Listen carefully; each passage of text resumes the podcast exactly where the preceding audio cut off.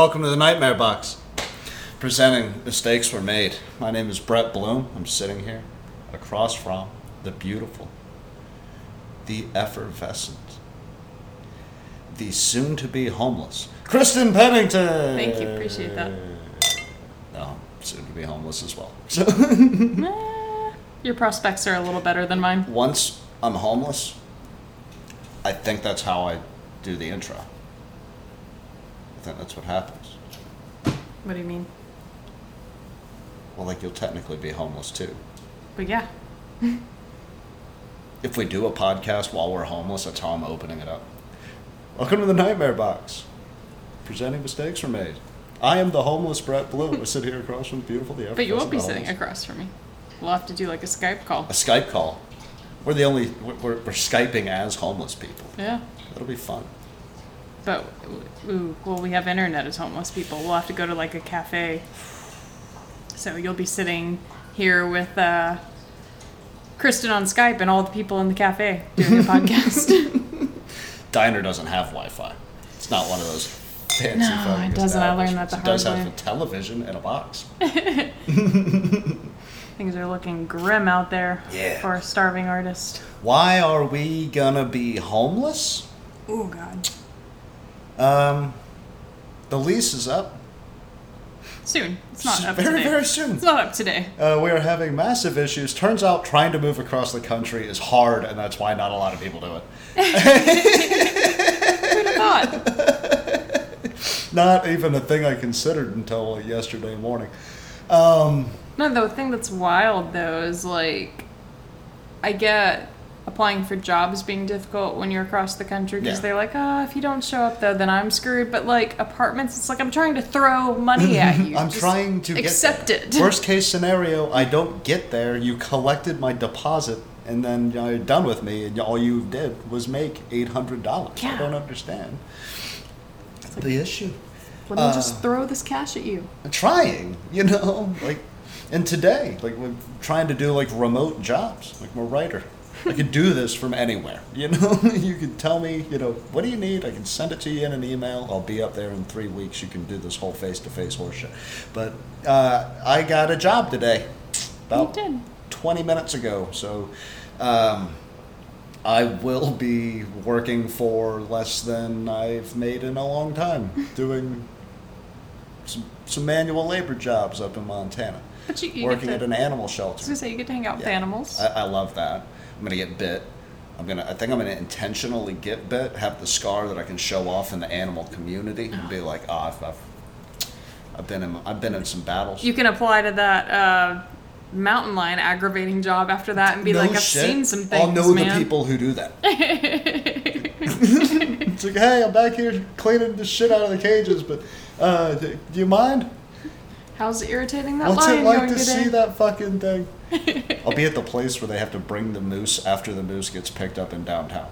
It's like, Brett, you got to go in there and clean up moose shit. It's like, I, Do they really bring I don't them want to there? get kicked in the head. I'd imagine so. Where else would they take them? Like after they tranquilize them, they can't just like drive them up in the woods and leave them in a field. I would imagine they release them.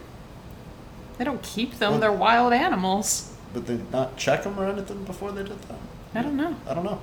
These are the things that I'm going to learn. Making uh, ten dollars an hour working in Ten or eleven.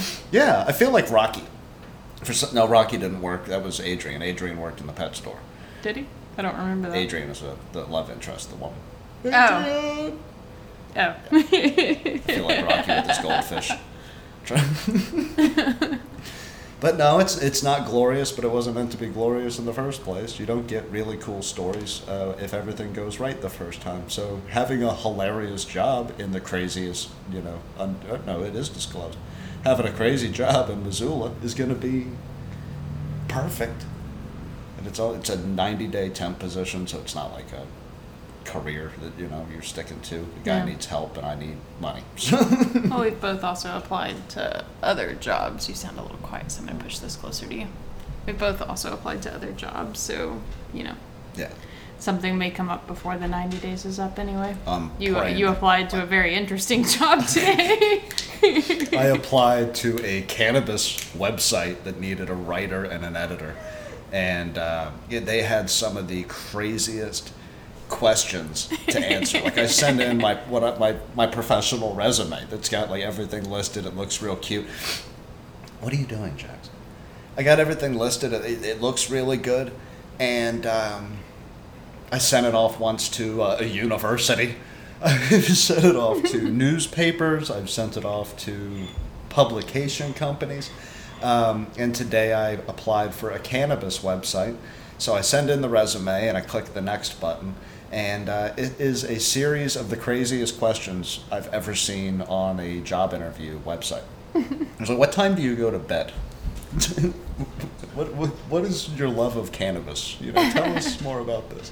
Why are you leaving uh, your last job, or why are you leaving your current job? We want all of the grimy details. And it was, It seemed like they'd be fun Yeah. to work with. it's like I wrote him a little like two paragraph story about why I'm leaving Tennessee, and I was like, they're they're all meth addicts tied together with used guitar strings. Like, See, I conversely applied to like a photography job that I was actually kind of Mhm. interested in, but there was also, which I don't think I told you that. Um, I was a little confused on what the job was because, like, it mentioned wanting someone who had experience, like, doing photos and videos and editing and Yeah. stuff like that. And they said that they would prefer it wasn't a necessity, someone who had a license to fly a drone, which I don't.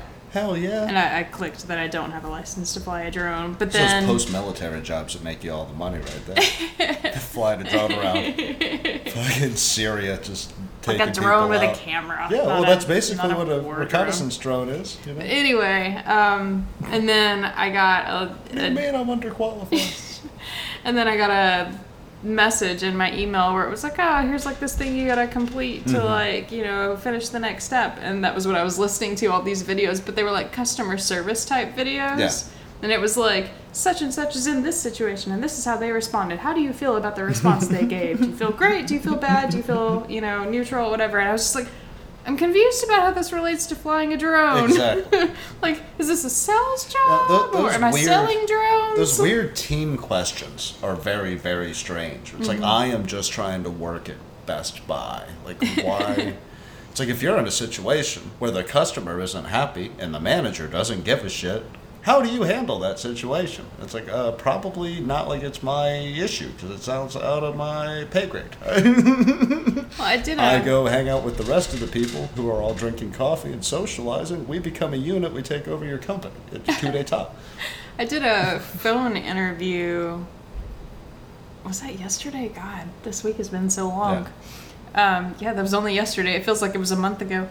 I did a phone interview, and it was like that, where they like ask you all these really generic questions about tell us a time when this happened to you, or what you would do in this situation, and like, I get that there's some value to that because they see like kind of how you think on your feet and how good you are at answering these type of questions. But you know, people like Bullshit. bullshit those answers hardcore. I'm not going to tell you negative qualities about They myself. They had one work when they were 16, and that's the same thing. it's like that funny story that I might have told it on the show. I can't remember where I was trying to get that job at Books-A-Million Mm-hmm. and I got both of my in-face interviews done while I was in the shop. Like I impressed the first dude. He goes, "Hold on, stay right here. I'm gonna go grab the main uh, lady," and so he goes and grabs main lady, brings her back and uh, I hadn't had a cigarette in about two hours because Oh, I've been sitting here doing these interviews. I'd just gotten out of the military, so I was just looking for like a, a job. I was pretty keyed up. you were in the military for a couple of years, so the whole interview process. Yeah, the whole dealing with civilians thing is what or was like a brand new concept, and uh, I was killing that interview. You know, where I had her laughing, and you know everything looked like it was going in a good direction. She goes, "Well, I just got one last question for you. You know, like what are your negative qualities?" And I immediately just answered the question, which was, uh, "I've got a very short temper." Like, Not a thing She goes, say. "You got a short temper," and I was like, yeah, like when people are like yelling at me, like I have a tendency to, you know, and I like uh, just answered the question honestly. Like, what am I gonna? The first time I strangle a sixteen-year-old, it's not gonna. I, like you said on your application, your worst tendency was you drink too much coffee. Ha ha. Like, no, when I bang some dude's head off of the erotica section because he's fucking jerking off in the aisle and I don't know how to fucking get him out of there silently without killing him. Yeah, thankfully nobody has asked me that question. I don't Yeah. know what I would say to it. Yeah. No, I thought I'd nailed the job, and then I saw her whole expression drop, and I was like, and that's the moment that I lost nine seventy five an hour stacking books.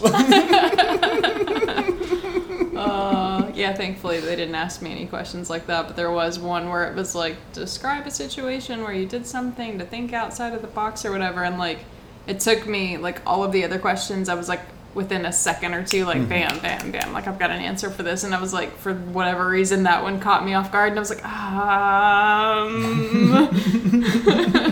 what story can I tell you? Tell me about a time where things went really, really bad. That's what I hit her with. I did that one too at the same interview. Uh, you know, where they're like, "Well, uh, can you give us some, you know, a uh, idea of like when you were in a bad situation and you had to like overcome the immediate thing to like do this?" And I was like, "I just got out of the military," and she's like, "Well, can you give me an example?" And I was like, uh, "Have you ever been to a domestic violence situation?" Oh, no. Because every time you walk into one, it's bad. It's never good. It's always terrifying. Yeah, they asked. ever walked in and just seen a woman bleeding from her face and not beat the shit out of the boyfriend? I, I, I was restrained in that. I, did- I calmly arrested him. Yeah, they asked me, um, like, if I had been in any high stress situations or whatever, and like how I dealt with those, and like my immediate reaction was to laugh. Like I was like, like I work in a hospital every day is high stress. I'm con- constantly surrounded by trauma, and my dream is one of the most insane things ever. It's just all stress. yeah, I didn't mean to, but like as soon as like they asked, I was just like, ah, you're like, okay, that's funny. It's a Jim Carrey thing that we were talking about. It's like, you look stressed. Thanks, it's a stress. You know? I was like, I don't, I don't know if I, I mentioned that enough times already in this Yeah. interview, but I work in a hospital. It's fucking insane. it's never, never not stressful. Every day you come home with a new story, and I'm like, well, that's the saddest thing that I've heard since yesterday. Oh, yeah. And I, I weirdly, I'm not gonna say what the job was, but um, like I weirdly felt hyper nervous and hyper stressed about it, and it's a job that uh, I personally would say that I'm overqualified Oh, for. by far. Not being braggadocious, No, it's, it's- it's genuinely a job that you don't have to have many qualifications to do. It's a sit there and talk to a person on the other side of the desk kind of. Yeah, and, doesn't um, involve a whole lot of creative thinking or problem solving. Yeah, and I, I'm. You don't have to have a college degree. I'm a college graduate. I'm 30, so I'm not fresh out of high school. Like, oh my god, like totally. Uh, what can I do for you today? I was not nervous about the exact same situation. The guy's like, I'm not going to lie to you, you're going to be cleaning up a lot of shit. And I was like, oh, well, uh, I'm good with it. So, you got any face masks? I have a face mask in my backpack. You can borrow. exactly. I have face He's masks. like, no open toed shoes. And I was like, not going to be a problem. I wear boots everywhere. I don't Uh, it's weird. It's a weird world, people. Yeah, so we're gonna have some issues here in the next couple of weeks while we uh, figure out. Uh, there's a chance that we might have to split separately here, and then one of us fly back and collect the other one and the remaining things. Um, I'm gonna attempt a couple of little solo things just to throw them out into the world and I'm make not. sure Kristen doesn't relax on her editing Oh, thank you. Appreciate and that. uh, give you uh, there might just be like 20 30 minute you know little snippets you know hey guys uh, today i got kicked in the face by a deer yeah, I will not be solo podcasting because that would just be you listening to me breathe into the microphone. well I, I, I go crazy if i don't have something to do so i can't really unpack in my stepmother's kitchen yeah, so the podcast format or the consistency of them may be a little yeah wonky. We're still they might get hilarious i might invite nick on for like a month and just you know because he's wanting to get Don't into replace me. i'm not going to replace you nick wants to do something with a uh, card game or a board game like one of those type it's not d&d but it's like in that, um, I guess, genre, if you will, um, wants to do a show on something like that. So just kind of keep it going. You guys might get an episode with my, my brother Nick. He's uh, very smart and he's fucking hilarious. He's also getting married. Yeah. Very soon. we have a tendency to dissolve into like you know psychological philosophical debates so it might be weird it might have nothing to do with film for a while but uh, or books. Yeah. It's not just film.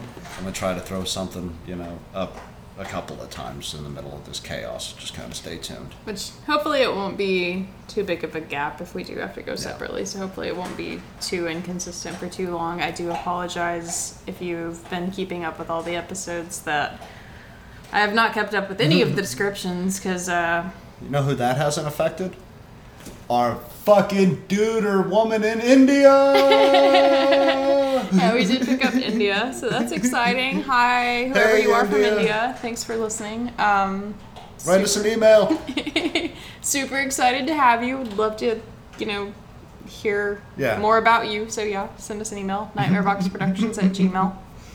Um, Tell me what it's like to work for Verizon and have to answer the phone like, "Hello, this is Chad," and you're like, "My name's definitely not Chad. you are not in, you know, Al- Albertine."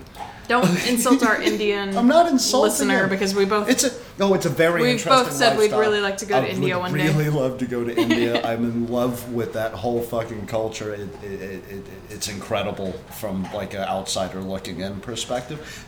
Write us. I want to know who you are, what you do, what you see every day. Like I, I need that. So fucking, I'm not I'm not making fun. I am, but I'm not. if you have Instagram, send us pictures. Like tag us in your photos because I've Yeah. never been to India. Yeah, I'd like to. I want to go to that festival that they do at, in the uh, is it the Ganges or the Ganji? yeah, in Yeah, the river. Yeah. with the paints and Mm-hmm. all that. I wanna I wanna do that. Yeah, they have a big, I can't remember what it's called offhand, but they have a big festival that lands on my birthday this year too. So I told Brett we were going to celebrate that. Yeah. It's October 27th. Surely, if you live in India, you know what I'm talking about. So We're talking If, to our uh, one person in India. if you want to tell me more about what that festival is about, it was like a festival of lights or something. Like, educate me on the culture because I'm interested. 'Cause we need it because we're stuck in Nashville. Not for long though. Dear India, go to Montana. We'll uh, We'll start a cult. Airbnb. We'll swap houses Yeah. for a, a hot minute. I'm, I'm, I'm, I'm down. That's funny because uh, you you They might be the only Indian of that kind of Indian, like in Montana.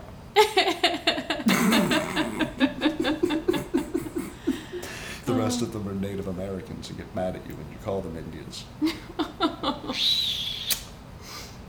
okay. this conversation got awkward real fast. I'm pro Native Americans and pro Indians. I'm just saying that they share a colloquialism.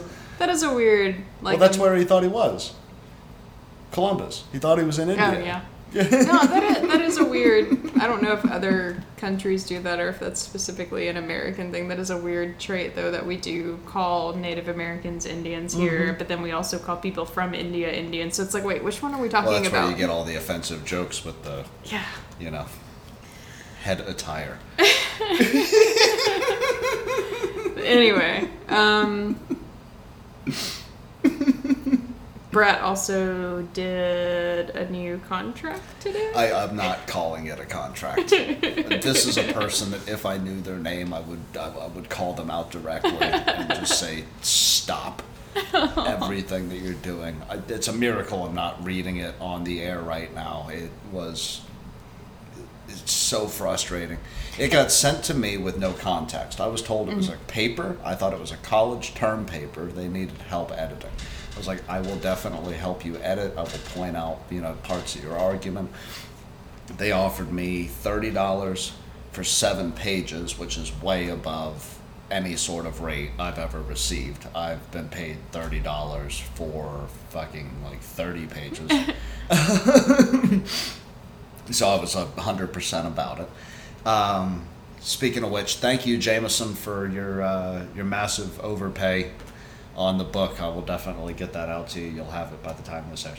Um, what was I talking about? They originally offered you 30 for seven Oh, pages. yeah. Which is definitely not what you got. I got it, and it was like 15 pages, which again, still way overrate. Um, but it was not a paper. It was not a screenplay. It was not a script. It was written like how you'd write a Facebook post, where you put the little asterisks and you're like leans back in chair asterisks. Yeah, those um for people that know what I'm talking about, those like memes that they make about guys who wear quote unquote fedoras, like when they role play with Yeah. you, it was written like that. like they'll say something and then put their like very brief indescript action in yeah, or like asterisks. that cutesy emo Yeah. stuff where it's like hugs. yeah. Uh, so it was written in that style. Yeah, and it was. I thought it was a play at first, and I was very confused by the play. And then I heard that it was for a skit on a podcast that they're trying to start, but they've never done this. Like, this is like script number one. And then I reread it, and it made even less sense. Oh, you reread it? Yeah, mm. because I, I, I, 'cause I had to type in the edits, so like I was reading it as I was typing in the edits, and I caught things that I didn't catch in initial notes because I thought this was supposed to be performed in front of people, and it was just formatted super fucked up. No, this was an audio medium where they were telling you how the character felt in their sound clip description. So mm. it would be like, Tyler is angry, and then it's like, well, what is your soundbite for angry Tyler? Like. The formatting, I'll give them that though. Makes a little more sense, like Yeah. realizing it's specifically only audio because I was It's just very a quick confused. read through script that you know you're Yeah. doing there. Like I was very confused by it because I thought it was um, a film script, like it was going to Me be too, filmed, and I was like, that doesn't make any sense the way it's done. No, because it was like they gave you the name and then it was break down to just the first letter of the name, and then the characters were moving all the, over the place.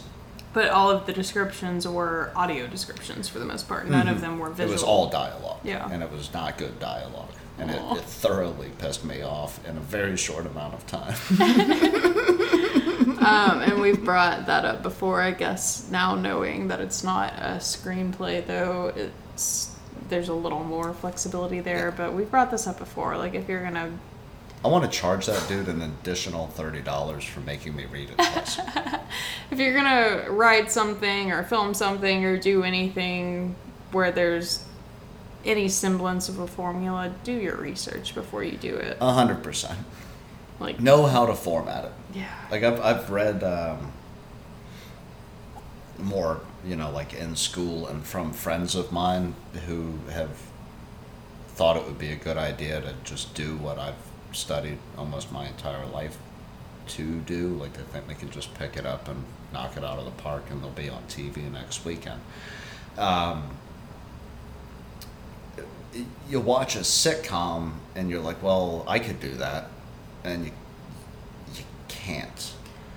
It's not a skill you possess. You, as you brought up earlier with your writing exercise, um, you tend to miss all of the little details that um, tie the whole story together. Like you have to be able to come up with the story, the characters, to where you know them individually on a that's my best friend basis.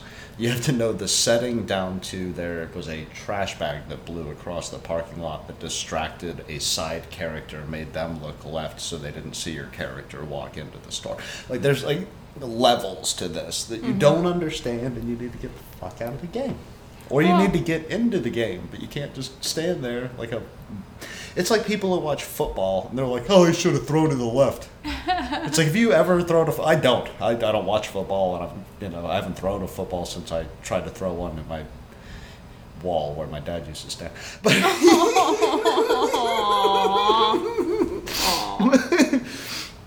no, that's not a thing that I would ever do. Where I'm like, "Oh, that shithead missed the throw," and I was like, "That is a premier athlete."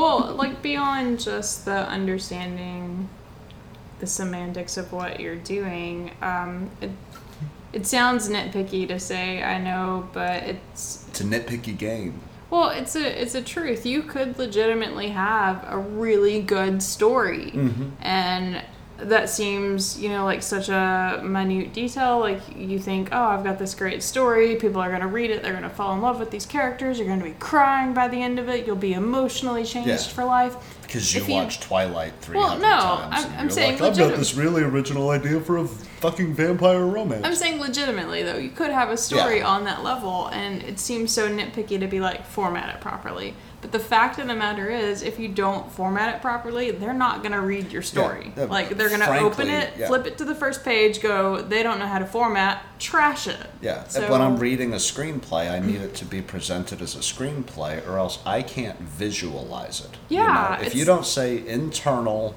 bathroom, kitchen, night, I don't know what the lighting in the room looks like. Yeah. And it's distracting Yeah. too. Like even if you like describe it, like there are some people that know how to format but then they don't understand like what's appropriate to put in the context. So if you describe it like in a casual talky manner or whatever you'd like in the description section describe like what the character's thinking instead of literally what's going on, like it distracts Yeah. you.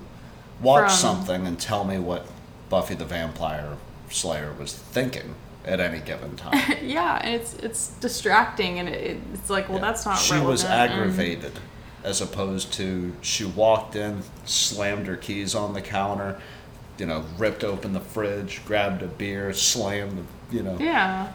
So I mean, it it sounds nitpicky to say like learn how to format your shit properly, but it is the truth. Like I I was irritated looking at the script, and I'm not someone who's like a, a book publisher or whatever that gets hundreds of scripts a day. If the people that you want to notice your shit are getting hundreds of these things daily, they're not gonna look twice at yours if it's not like appropriately formatted. Yeah. So it doesn't matter if your story's any good. If it doesn't look the way it's supposed to look. Same thing we were talking about when we were talking about with like the resumes. Like mm. with a resume, it needs to look pretty. It needs to be easily accessible so your eyes just float along the mm. page. Same thing with prose. You don't have large blocks of text. You break those up. You move the sentences. Every type of this, I don't know what we would call this combination, because we found, I guess, through talking about it, a lot of similarities in our frustrations with our own crafts. Uh, there's my yin and yang back and forth with my hands that, the people can't audience see. can't see. Don't call him you people. Shut up. He's in India. Shut up.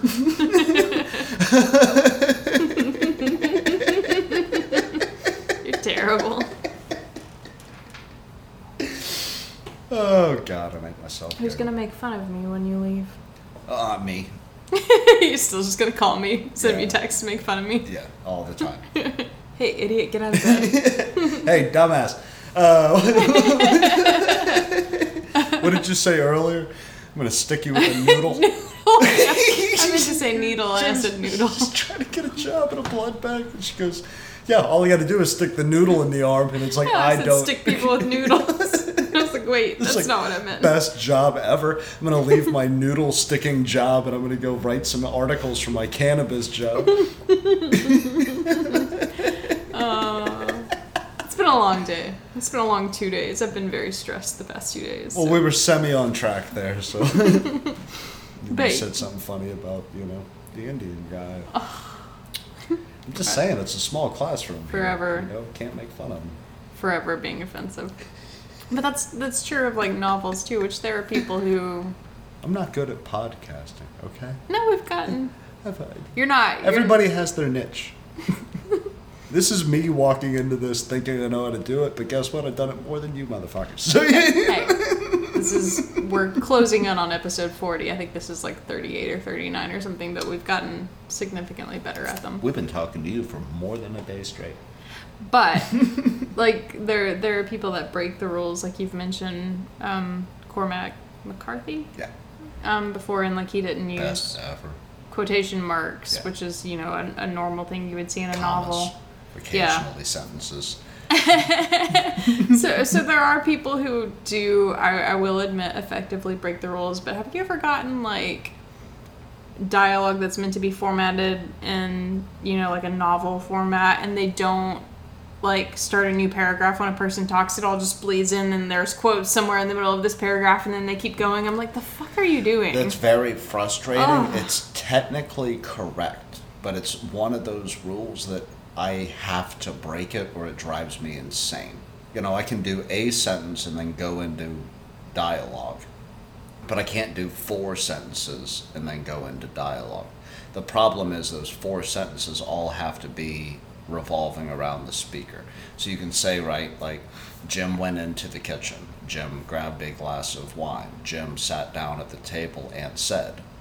okay, and well now you're in the middle of the block of text. And then you can technically end that, and then you can say Jim puts the wine glass back down on the counter and waited for Kim to say, you know, something. And then Okay. boom, Kim starts talking. But then it has to get streamlined to dialogue. Yeah, I don't Yeah. mean in that context. I mean like where it's like paragraph of like description of like the place or what's going on or whatever, and then somebody just starts talking in the middle of this paragraph, and I'm like, what? No, that doesn't make any sense, and that's Have you ever gotten, correct. I've like- gotten shit like that. Oh my yeah. god, it's annoying. I thought you were asking like, no, like people that like don't even break up Yeah. any of the stuff into paragraphs. It's like they'll break it up when it's like, oh, we're in like a new place doing a new thing, but all the dialogue's bleeding into all the mm. other paragraphs, and it's just no. There's like, no pacing to it. It's Yeah. not done deliberately.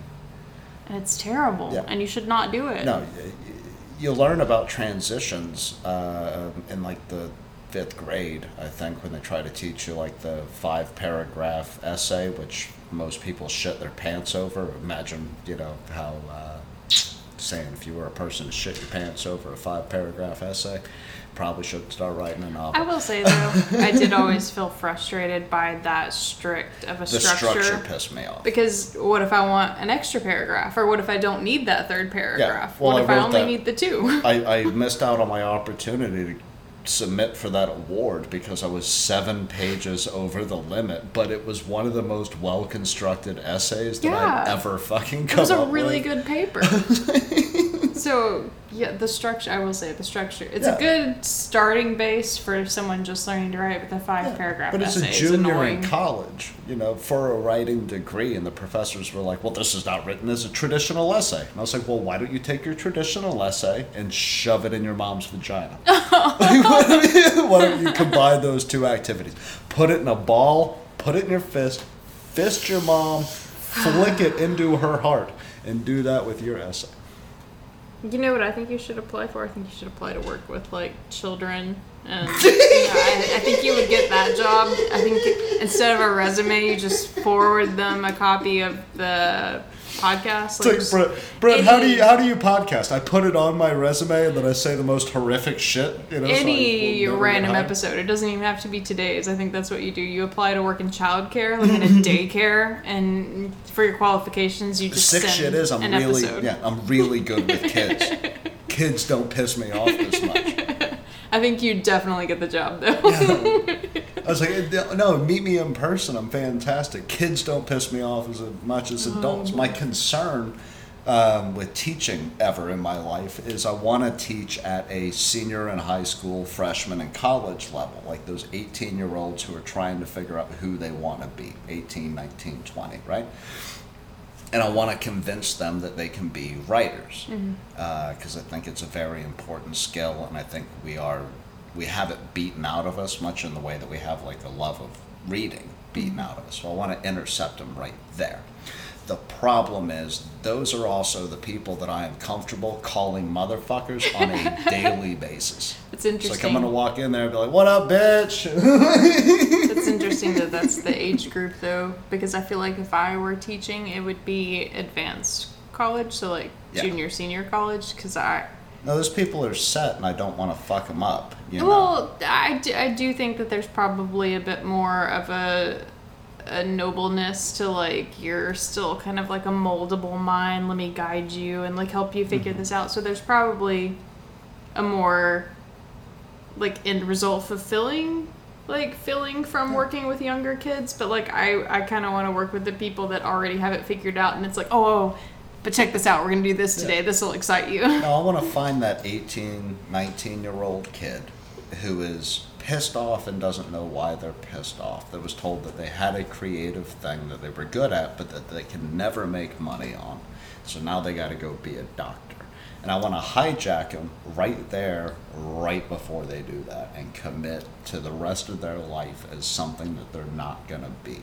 Is that Most you, people are just there, so it's like, Mr. Bloom, can you just sign my report card and let me go home? And I, I would, you know, I know those people.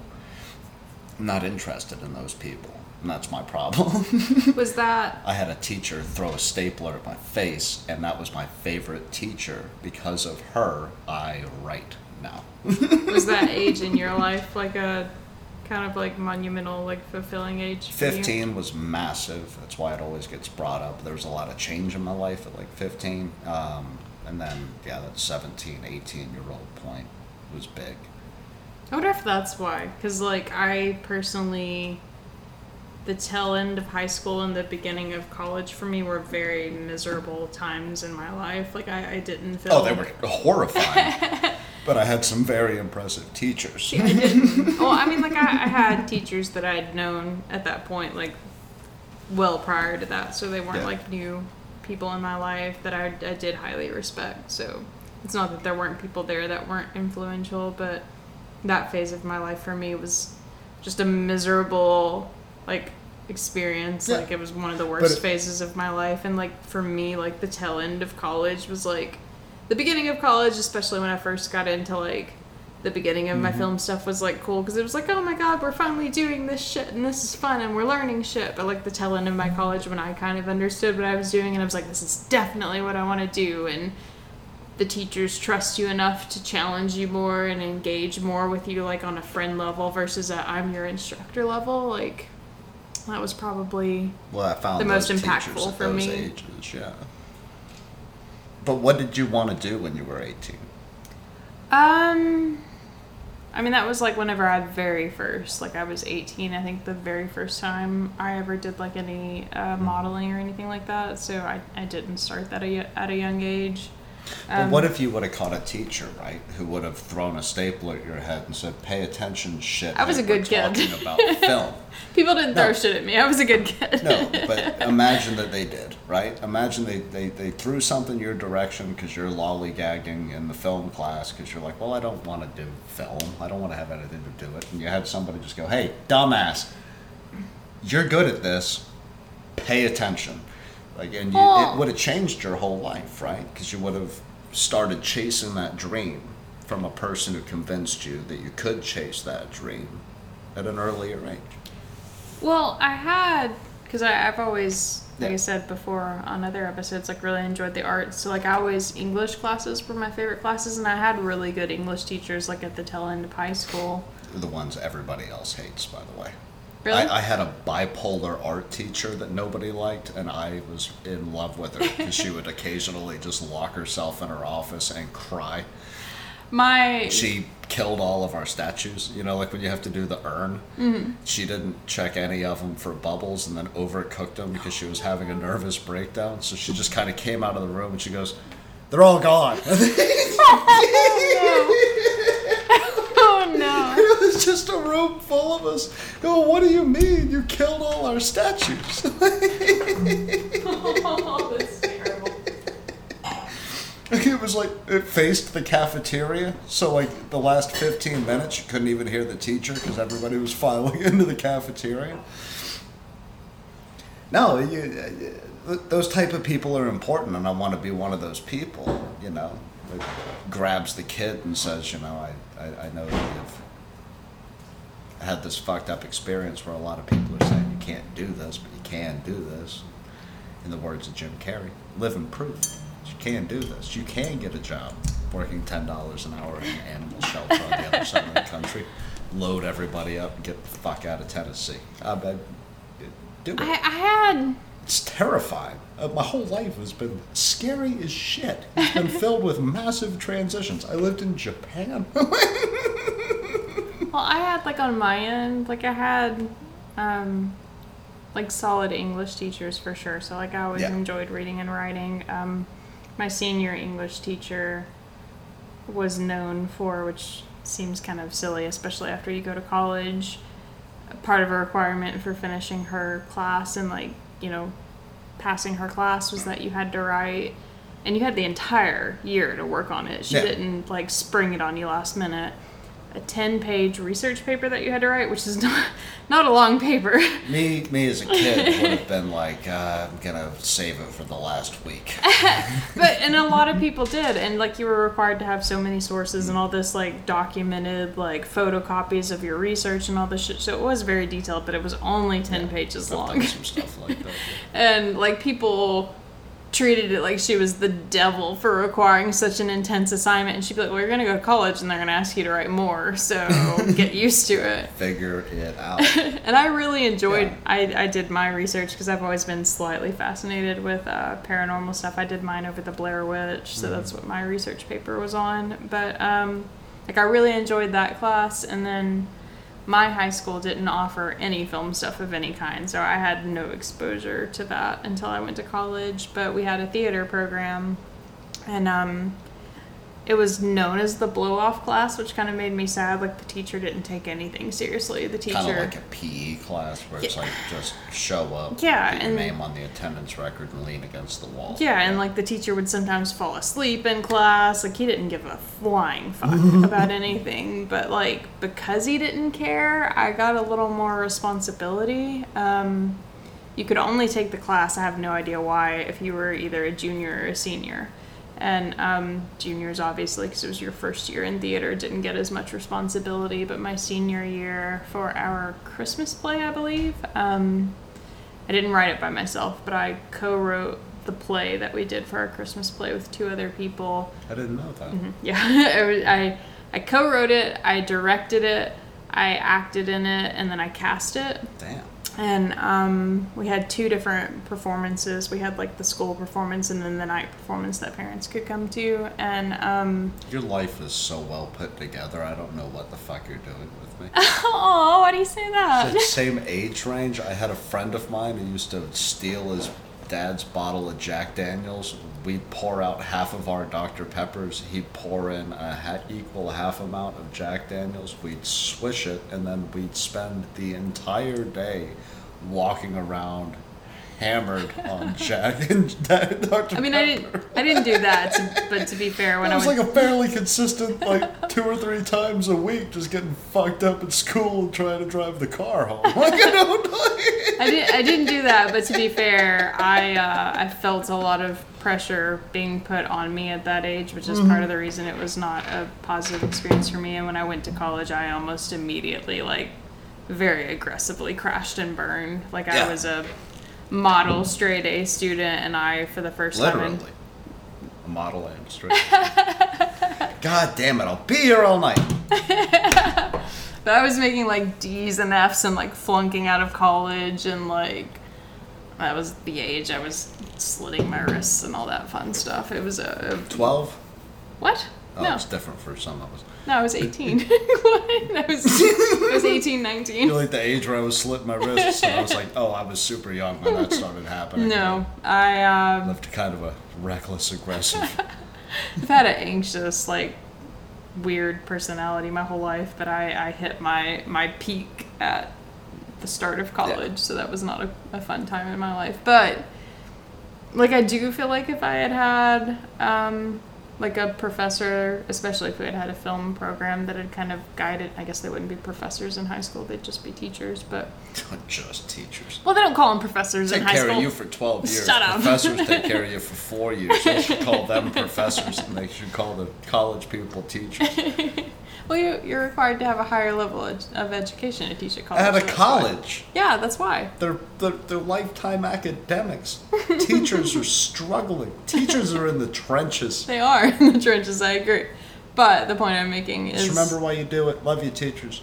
if I had, I agree, if I had had like a teacher at that age to kind of guide me, I might have fallen into it earlier. Mm-hmm. But um, I had a god awful theater teacher, and uh, I, I got to like take on personal responsibility at that age. The line is to be or not to be.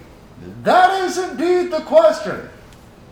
I don't have the script for it anymore, but it wasn't anything remotely that like clever or high class. It was like a weird mashup of all of the Christmas stories. Like Mm-hmm. I know it's the only part I really remember because um, there was a girl that was in our play who only performed during the school performance because Yeah. she was sick. I think she had like cancer, and um, she had to go to the doctor and had like treatments or something for the night performance, so she couldn't be there. And I had to do both her role and my role. And the only thing I remember about that play is my original role was that I played Mrs. Claus, and her role was that she played Cindy Lou Who because the it was like a weird mashup of all the Christmas stories that ever existed. So the Grinch was in the story too, Yeah. and she played Cindy Lou Who, and I had to play Cindy Lou Who. So I was like, let me change out of my Mrs. Claus outfit and put on these weird multicolored stockings and style my hair all real funky. I don't have any uh, history with the theater department. I took a playwriting class that was hilarious, and then I took a story writing class where I screamed at a bunch of people in a library.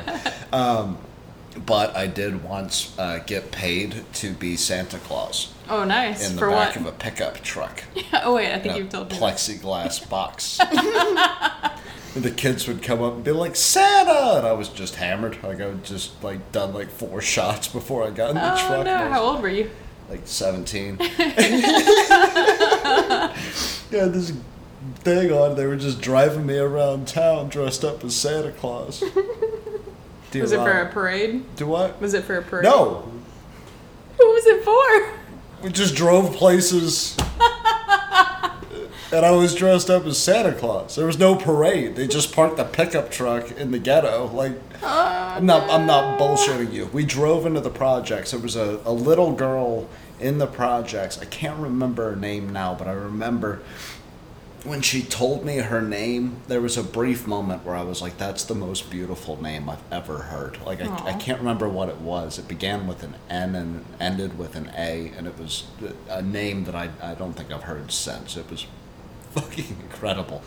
It, it- like, it was uh, almost Italian in the flow of the word, but I've lost the name to uh, uh, King Cobra.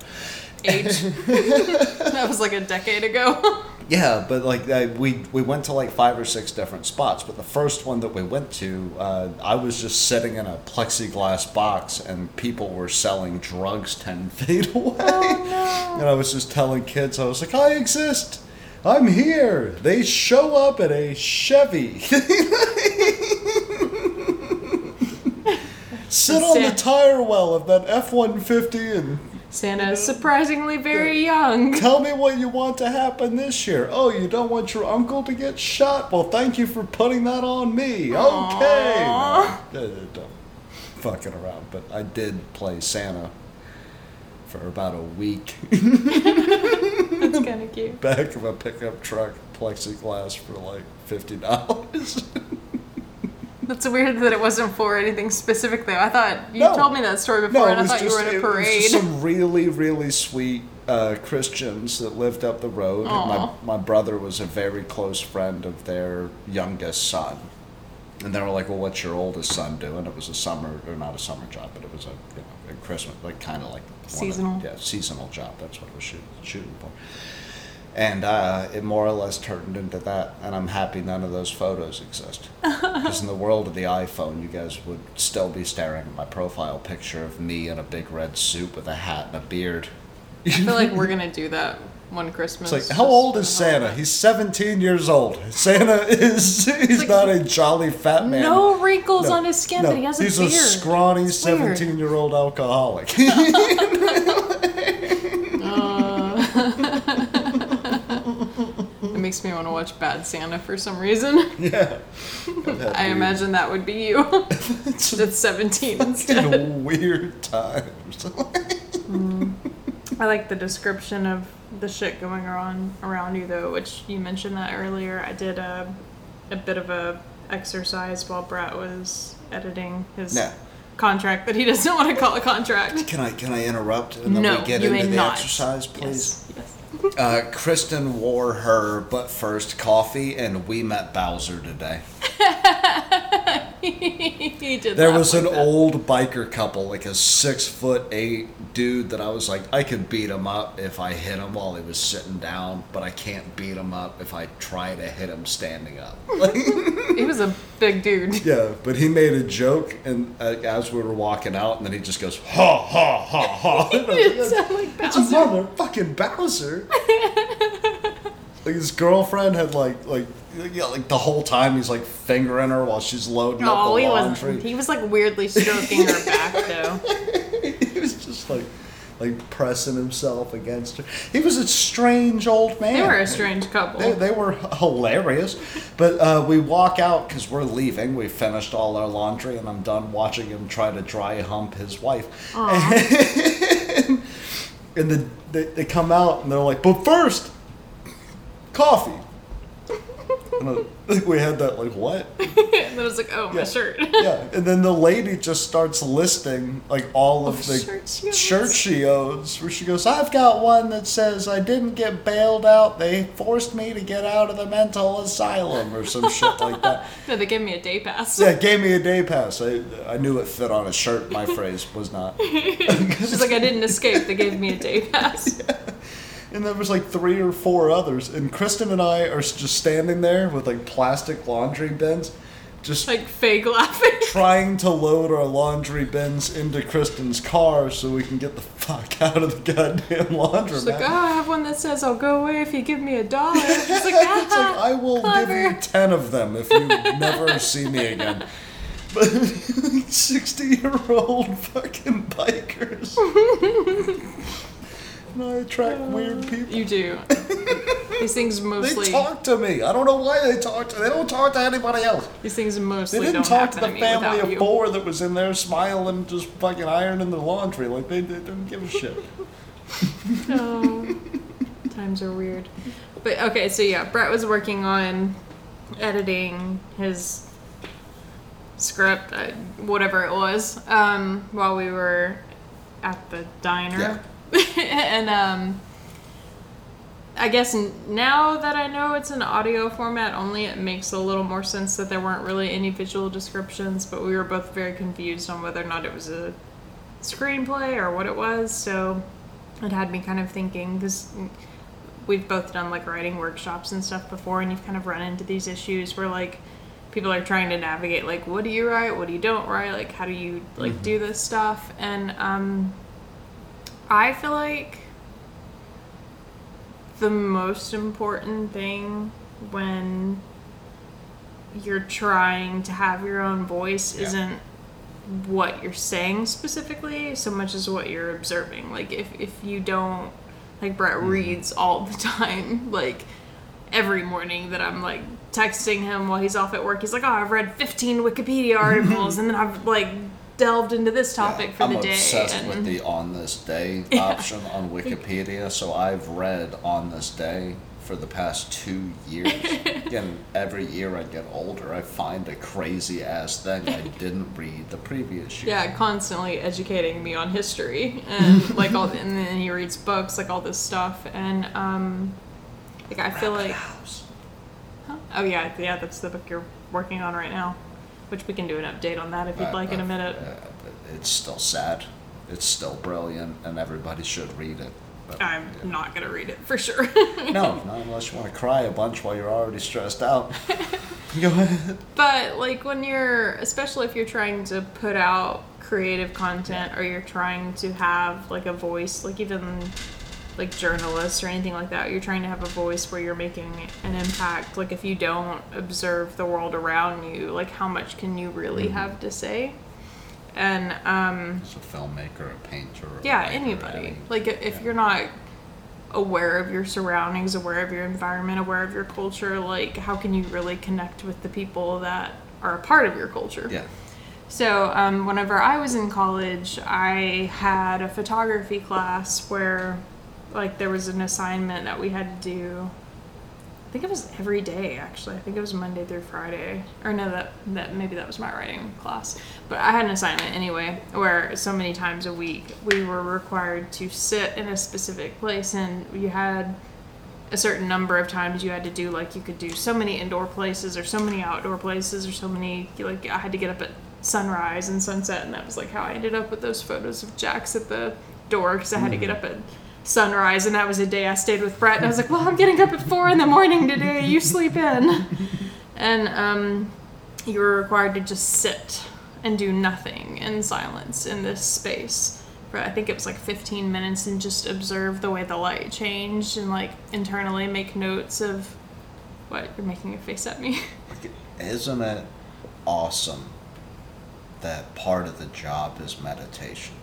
Yeah, I, I mean Yeah. reflection like helps you. Sit you. there and watch the sunrise is your homework assignment. yeah, And somebody was like, "Well, fuck waking up that early," you know, and it's I'm like, gonna bullshit it. yeah, no, it sucks. You know, maybe you go back to bed after your 15 minutes. You go right back to sleep. I think you I know, stayed up that day, yeah. but I wanted to go back to sleep. But bed. having that moment of peace, Goroyo did the same thing, where it was like, okay, well, we're gonna do an exercise. Everybody go downstairs, find a corner of the building, sit there for 15 minutes. We'll meet again in 20 minutes, and we'll read what transpired. Don't create any metaphors. Don't create any characters. Don't write a story. But every time something new happens, create a different line. So you'll be writing about a tree, and then some dude whips by on a bicycle, or two guys make a hilarious joke while they're walking past you, and you pick up on all those tiny details. Yeah. yeah. and that's kind of what I was doing at The, the diner. diner. diners where those uh, renegade motorcyclists hang out. um, randomly showed up. Because I, I took a fiction writing class while I was in college, and we had a too. similar um, assignment where but giving me a hard time. We had a similar assignment where we had to do reflection pieces, where it was like on you know so many days a week you had to sit and kind of reflect. Jesus Our neighbors, Christ. are- Is he body slamming his wife through the fucking floor right now? Those are our neighbors, if you hear that. Um, but a reflection piece on a set amount of time and my environment for the day. And um, while we were at the diner, um, yeah, there was a very petite, like tiny, tiny, child sized purple haired lady with um, her her massive tattooed biker boyfriend. And um Purple haired lady. she, she was. That's what she was. No, she was. the perfect.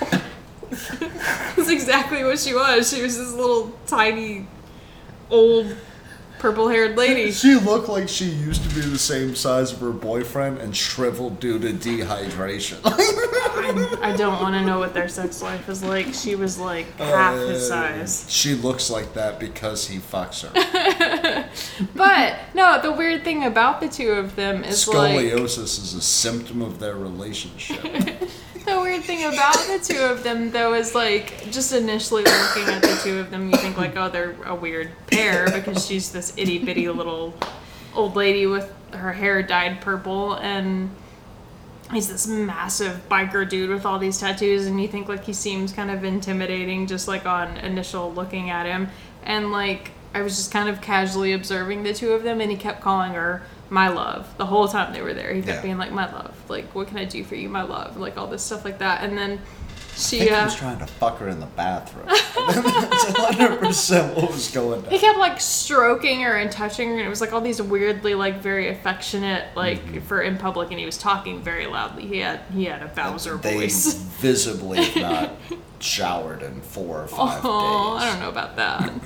but um, I, he like asked her.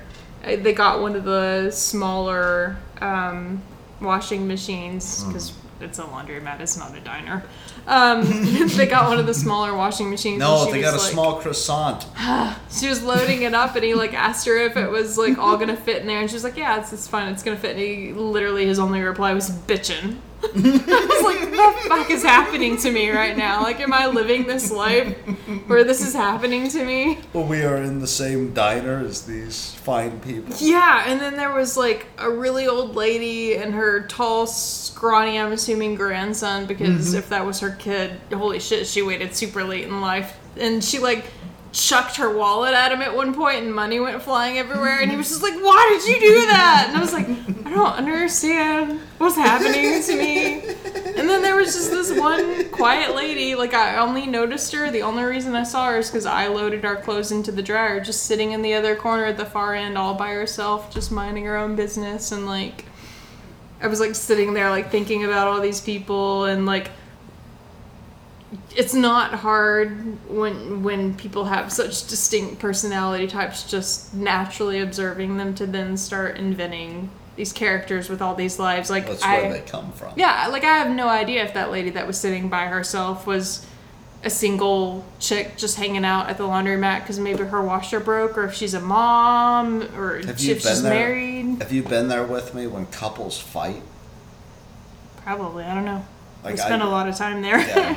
I've been there a few times by myself where like full blown fights have broken out between couples and they're just screaming at each other because they've forgotten that I'm the only person in the laundromat. I'm just sitting over there typing on my laptop. Please don't And I'm like, he might legitimately beat her ass in the middle of the so. laundromat. I don't think Like, I've had any that bad. I've had like two or three at this particular diner. Used to have Mexicans that used to hang out outside of the one in San Antonio where we used to get the burritos. We used to go throw our laundry in and then grab lunch at this like uh, really nice uh, Mexican joint that uh, was filled with the illegals. There was like a white guy who worked the cash register, and then the kitchen staff used to run out the back every time we came in the door because we were white guys with short haircuts. So Oh, they were no. like, "Get the fuck out of Dodge." Oh, and we'd have to pay sad. for our stuff, and then they'd come back in and cook. But uh, MS13 used to hang out outside of that thing. And so, like, every time you walked past, it would just be like, hey, guys, do you want a cigarette? Is there anything I can bring to you? Do you, You want have laundry facilities like. I guess you guys didn't live on base though, did you? oh, we, we lived on base. Did you, you didn't have laundry Yeah, they, facilities they on were base? disgusting Oh. and they oh. were overcrowded. So, like, mm-hmm. the, nobody ever maintained them, so all your clothes stunk if you washed your Did you live on on base until you moved to Tennessee? At Lackland, you have to. Oh, And then I did at Yokota because I wasn't married. So, did you live on base in Florida? no. Okay. But I don't know, we've had- we've never had this discussion. par- I lived off base um, a lot when I was a kid. I think we lived on base in New Mexico, uh, off base in Florida for sure, um, off base for a period in San Antonio, and then on base in San Antonio. Why did they make you live on base in Texas? I can't remember. I was nine. Uh, I just know that when I was 10 years old, we were living in base housing. I can't remember what happened to the house, but um, no, we lived in like small rentals, like outside of the station. But when I was in the service, yeah, Always lived on base. well, that made sense for Yeah, you. me and you were Alan Good used to- single young guy. Like that made sense for you. yeah, no, you you have no option. You can't unless you're Well, they don't. married. They don't. Oh, you're not allowed to. Like, you don't have the money. You don't make that much money. That's true. Yeah. I was gonna say because they don't charge you to live on base, right? Mm. Like that's. No. So that would just make sense. yeah, you just live there, and there's a cafeteria in the dormitory. Why are we talking about this? We're talking about observing people. I have no idea. I just we've never talked about that before. It's been a long day and I'm getting drunk. That I'm is- But okay, so yeah, like I while you were working on your your thing, I was like imagining all these scenarios for these people. I was like that that lady sitting in the corner is a single mom for sure, she has her own story. trying to get her fucking laundry done while this biker couple is trying to fuck in public while everybody else is just trying to do their laundry and this We've grandma had old women like the last week that came up to us and were like, "Hey, I haven't done one of these since 1957. Where's the soap machine?" And it's like, "Oh, they got rid of those. Uh, those are all gone. Uh, there is no soap machine. There's a coin machine." But people like I mean I'm not a writer, so like I guess you probably have more experience with this, but I feel like people like have this um delusion in their head that you have to like invent this cool concept and these cool really no, unique it all characters. comes out of life. Yeah, and like the fact of the matter is people, like actual real life people, are all very unique and distinct people. Like you've experienced all these real things in your real life that I've never experienced, Oh. and vice versa. A lot of it comes out of Palahniuk, because Palahniuk's entire thing was uh, he compared uh, writer's block to constipation. Where he said, what you need to do is get out in the world and expose yourself to more situations. Fill yourself up at a certain time, it's just going to start pouring out. It's a little gross, but okay. It is gross, but it is accurate. You know, you keep meeting people, you keep meeting situations, something is going to click. If you can't think, it's because you're stagnant. You're like water sitting in a pothole instead of water running down a stream. So, accumulate enough humidity in your life, I guess, to follow my weird fucking analogy, to where one day you piss in a stream instead of a pothole. But even like the environment, like that's not just true of characters. Like when you're trying to build a world, like we were sitting there and you were, you know, Like, working imagine on. how hard it would be to be a filmmaker if you were blind. It's very similar. Yeah, I guess that's true. It's like I've never seen anything, so I don't know what things look like. So I don't know what cool angles I can create, or close shadows, or long shadows, or you know, forty-five degree angles, Dutch angle. I'm proud of you for Yeah. again still you can't remembering write that. dialogue without listening to other people talk to other people. So I have a dialogue to where now in my head, and in your guys' heads, unfortunately, there is a character who is proud of their shirts that have all the writing on them, and they think that they are hands down the funniest, most unique joke they can use to win over people in a diner parking lot. or that a, a, a response to anything in 2019 would be bitchin'. bitchin'. that dude still listens to Limp Bizkit. Me too. I'm not hating on.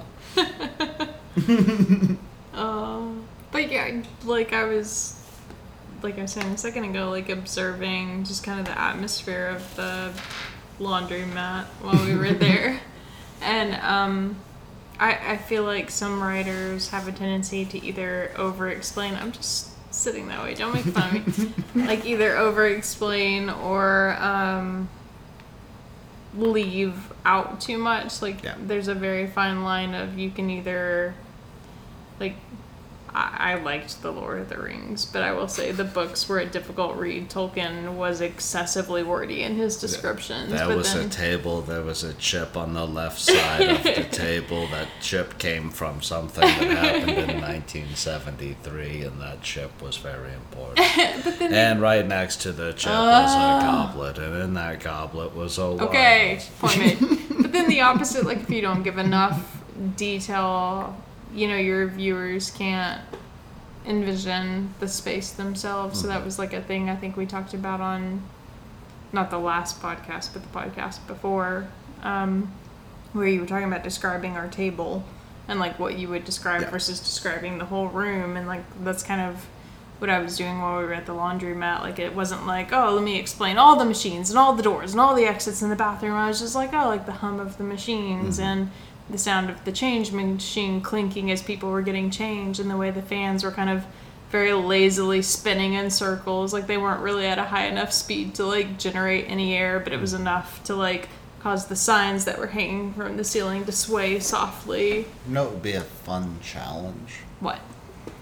Would be forcing you for five minutes, maybe, just because it, it, it's more intense. To sit there with your eyes closed And listen to the and sounds. just listen to it. I'll Just- put you in the chair where I've got the door so that you don't get kidnapped or raped. Thank you. Appreciate that. Just sit there and listen to the room, and you start almost picking up a sort of music. well, like that is actually I didn't have my eyes closed to be fair. I had my eyes open, but that was like a thing that I noticed while we were there today. So I, there's definitely merit in closing your eyes and solely focusing on the sounds. Like I put um you know the sound of the various washing machines. I put like humming machines and they're changing tempo like the machines like change sound when they kick over to like the rinse cycle or when they're you know still on spin cycle or when they're cutting off. So that was actually a note I made, like the changing tempo of all the different machines going. So yeah, for sure, like you develop a different type of intimacy. And the air kicked off. So synchronicity. Well, you hear those kind of conversations too, you know, where it goes from like you can hear everything in the room and it just sounds like, oh, don't touch that. I love you.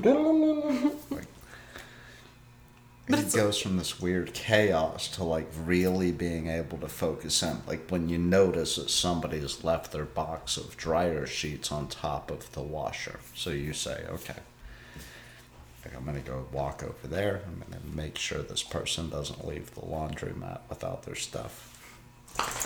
You know, that That's person Jack's. dropped their coin on the floor and they're frustrated. Why are they frustrated? Why do they not have one more quarter? That was you today. Yeah. you were you looked so frustrated standing there waiting on one more quarter and I was like behind the slowest guy ever and I was just like listening to all the change. He was slowly clinking out mm-hmm. one dollar at a time. I was like, I just need one fucking quarter. Just the next time you're frustrated, I guess, like standing in line or, you know, any of it, you just sit there and you think about, like, what is that in person's entire life like, you know? What are their mannerisms and what is it that they're, they're, they're worried about? Because they're, they're, they're in a worse position.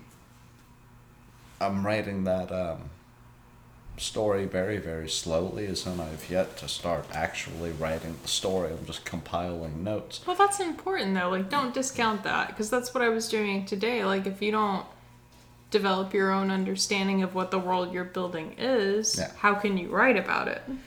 But it all starts with one conversation I had with one meth addict on a very hot day. I met him again. For Jesus, Jesus. fucking Christ. Cheers, neighbors. They've been the subject of at least three stories. I think that's that little girl. I think she's just bottling her brother. I think she just jumps up on the counter and punches out yeah, her dad. I'm pretty sure that's who that is. Like, because I told you there was Yeah. that one night where I heard like this loud bang, and then I heard the little brother crying, and I was just like, she for sure just jacked his shit. Yeah, to learn to fight, little buddy, or learn to swim. Um, but uh, no, for people that are looking for my, my update on, on the meth guy, I saw him the other day. He's got a fresh pair of pants, a button up t shirt. He is still hallucinating and still losing his mind. Um, he almost got his ass kicked the other day, and I tried to intervene and didn't remember me. So we're we're at a point where he he knows that I'm inside the shop. He's not aware that I also go outside the shop. Uh, and I'm trying to reel him in, but God bless him. If you've got any sort of an addiction issue, me too. So, uh, Why right are we cheersing to that? It's got a little drunk, and I need to make it a little sad, and I need to get off the air. Dinner time. It is dinner time. It's been a very long day, and I drank too much too quickly. I'm, I'm in a synchronicity, our, our pawn shop friend that I have not yet met. Um, to our life, though, like, he came to you initially very optimistic about this phone number that he wanted, and then shit got a little rough, and that's kind of what happened to us. We were very optimistic about this move, and then Yeah. turned out our date got pushed back, and things have been a little rough. But the crazy shit is he's like, you know, every time I try to get sober, my friends wind up giving me crystal meth. And I'm like, my dude, I've never been in a situation where my friends have tried to give me crystal meth.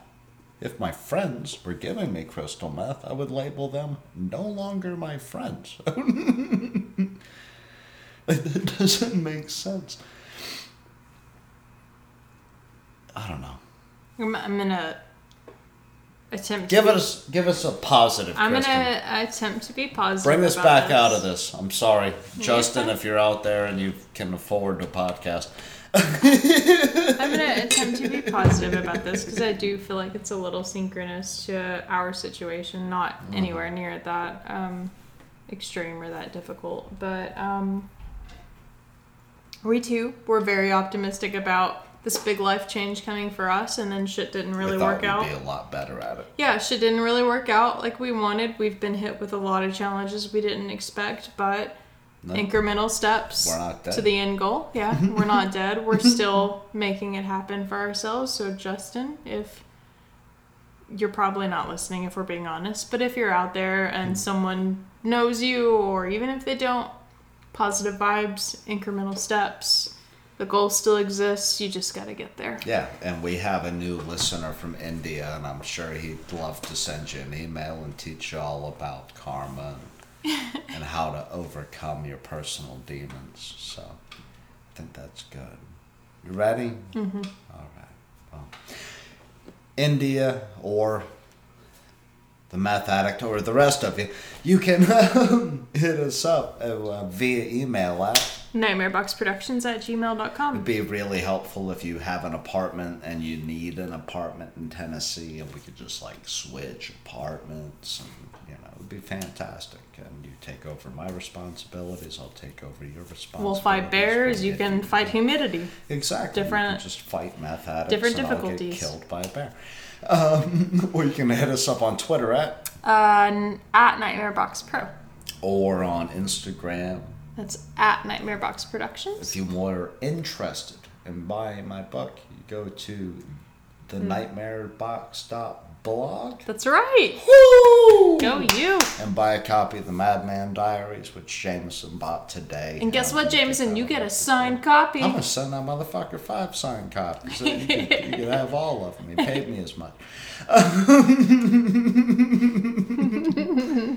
Got any other ones? Uh, my? YouTube is youtube.com slash Kristen Pennington. Um, you can watch the dolls. You can watch the other stuff that I've worked on. If you have any stuff you'd like to see us film, you know, feel free to hit us up. And we're also Yeah. still looking at implementing our film challenges once we get kind of settled in Montana. So If you're you can look forward to interested. those. Yeah, if you're interested, let us know. We would like to have five to ten people that are down to do some of these things that we could rely on on the back burner. You know, um, Or also, if you're just, you still know, waiting on you, Freddie. I, well, synchronicity there. Also, if you just do writing and you don't know the first thing about making films, you know, that's an area Brett and I are working on learning together. I make films, Brett writes. We're kind of developing that relationship with each other. So if you have a script you want to see filmed, feel free to shoot, Shoot us a message and